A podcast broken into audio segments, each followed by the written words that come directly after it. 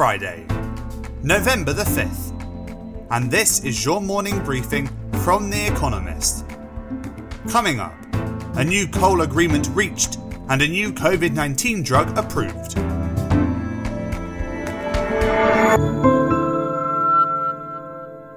First, the world in brief.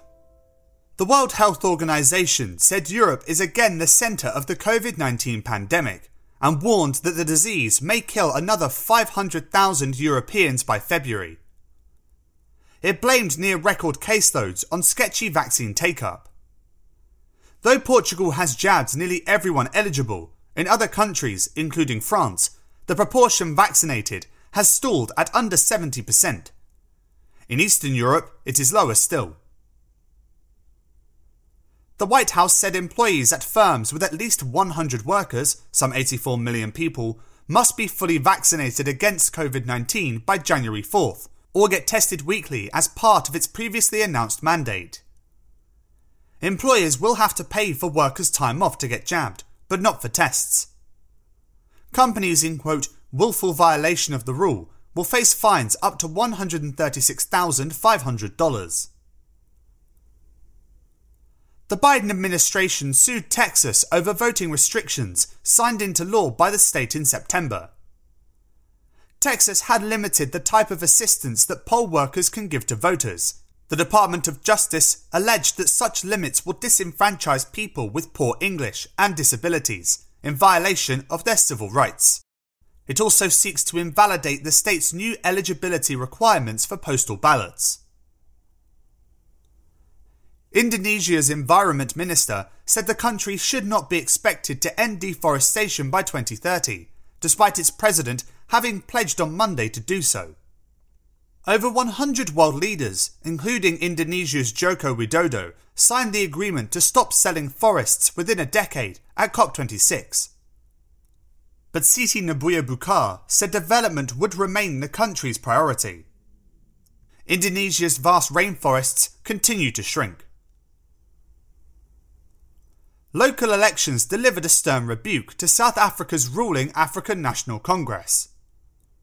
For the first time since the end of apartheid, the ANC's vote share fell below 50%. The party still enjoys an easy plurality and a divided opposition. But discontent is running high, with electricity shortages its most visible cause. Bigger elections are set for 2024. Britain became the first country to approve Molnupiravir, the first oral antiviral medicine available to treat COVID 19. Trials of the drug, manufactured by Merck, a pharma company, and Ridgeback Biotherapeutics, a biotech firm, have shown that patients with a risk factor of COVID 19 were 50% less likely to be hospitalised or die if the drug was taken within five days of symptoms arising. Owen Paterson, a British MP embroiled in a lobbying scandal, resigned after 24 years in Parliament. The Conservative politician said he wanted a life, quote, outside the cruel world of politics, following a backlash over a report alleging that he pocketed more than £100,000, $135,000 a year, to lobby the government on behalf of two firms. He denies any wrongdoing. Prior to his resignation, Britain's Tory government went to disgraceful lengths to protect him. And figure of the day 80%. The percentage of Western Sahara controlled by Morocco.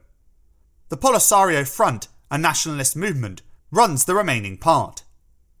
The desert dispute is igniting an old rivalry between Morocco and Algeria, which supports Polisario.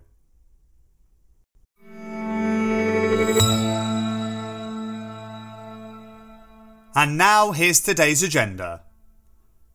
No choice. Elections in Nicaragua. Though Nicaraguans will not vote in presidential and general elections until Sunday, the poll's outcome has long been clear. Daniel Ortega will be elected to his fifth five year term, and his Sandinista party will probably win most of the 92 seats in the National Assembly. Last year, the parliament, already dominated by the president's party, gave the regime broad powers to accuse people of treason. Since May, the authorities have locked up scores of opposition politicians, including seven presidential contenders. Dozens of activists and journalists have been forced into exile. Many others are in prison. Many suspect that the 75 year old Mr. Ortega is planning for his wife and the current vice president, Rosario Murillo, to take over eventually. Neither is popular, but many Nicaraguans would hesitate to demonstrate against them after an uprising against the regime was brutally crushed in 2018. Neither the streets nor the ballot box offer much hope.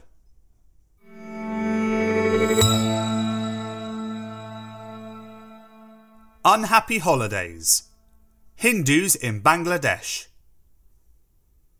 Most of the world's Hindus live in India, but 12 million live next door in Bangladesh, where 90% of the population is Muslim.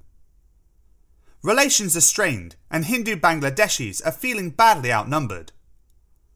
On Thursday, they celebrated Kali Puja, observed elsewhere as Diwali, the last event in a festive month. On Friday, they must decide how to respond to the bloodshed experienced during the celebrations. On October 13th, rumours spread via Facebook and WhatsApp that a Quran had been defiled in a Hindu shrine. Muslim mobs vandalised temples and looted and burned homes. Hundreds of Hindus were wounded and at least three died, along with four Muslim protesters shot by police. It is far from the first time rioters had targeted the country's Hindus. Other Bangladeshi minorities have suffered similar persecution. But Hindu Muslim violence now has an international dimension. Hindu activists in a Bengali part of India attacked Muslim shops and mosques on October 26th. Their cross border trade in hatred is the last thing either country needs.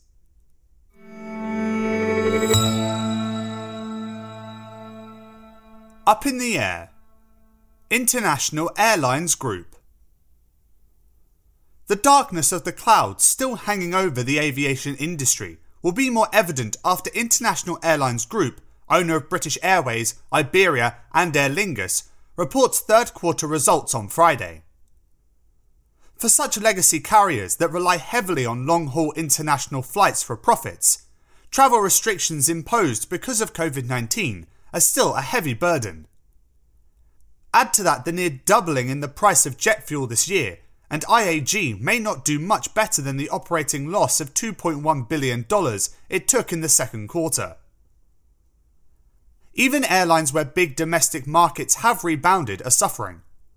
America's Delta Airlines, after a brief burst of profitability, has warned that it will post losses in the fourth quarter. But carriers on both sides of the Atlantic can celebrate some good news. The reopening of America to fully vaccinated travellers will revive some of their most profitable routes, making the skies a little clearer.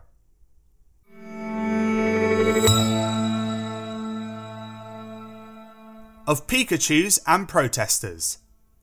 Activism at COP26. On Friday, COP26, the UN Climate Summit, will focus on, quote, youth and public empowerment. But the kids are more likely to be found making noise outside the conference doors. Greta Thunberg, a young Swedish activist, will join a quote, Fridays for Future strike, a movement she created in which students skip school to demonstrate. A larger march is planned for Saturday.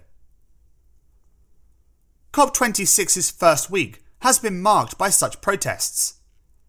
Indigenous activists expressed anger at the use of forests for carbon offsetting, which many say trespasses on their land and is no substitute for transitioning away from fossil fuels, while world leaders talked it up.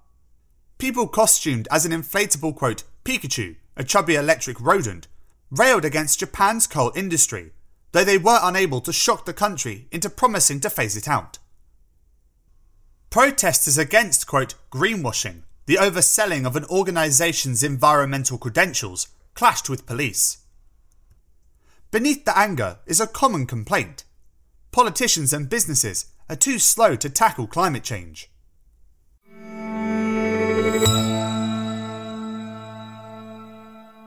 Footnotes Xi writing history. In preparation for another five year term as the Chinese Communist Party's leader, Xi Jinping is rewriting history. Gady Epstein, our China Affairs editor, will cover next week's annual plenum in Beijing. Mr. Xi plans to enshrine himself as China's rightful leader for the modern era, on par with Mao Zedong and Deng Xiaoping. Only twice has the party issued a formal resolution on its history. In 1945, Mao used one to purge rivals and put himself centre stage as hero of the party, as explained in New Perspectives on the Chinese Revolution, edited by Tony Saich and Hans van de Ven. Gady recommends two monumental books to understand the disasters of Mao's reign. Tombstone, The Great Chinese Famine, by Chinese journalist Yang Jisheng, draws on 20 years of research to detail the devastating famine caused by Mao's Great Leap Forward, which killed an estimated 36 million people. Mao's Last Revolution, by historians Roderick MacFarquhar and Michael Schoenhals, is a meticulously researched treatment of the Cultural Revolution. The second resolution on party history came in 1981 declaring that Mao's mistakes had plunged the country into chaos.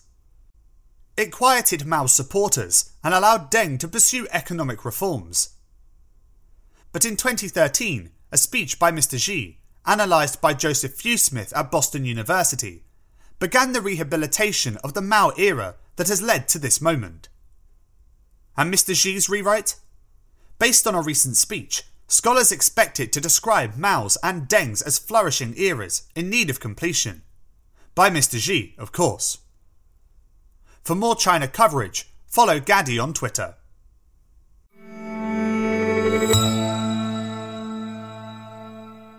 Finally, here's the quote of the day from Isaiah Berlin, who died on this day in 1997. The triumph of despotism is to force the slaves to declare themselves free. That's it from The Economist Morning Briefing, available every weekday and on Saturdays. You can hear interviews and analysis from our journalists, including our current affairs podcast, The Intelligence, by searching for The Economist on your podcast app, or by asking your smart speaker to play the latest Economist podcast. And as a subscriber, you have access to each week's full edition in audio. Just download the Economist app on your mobile device to start listening.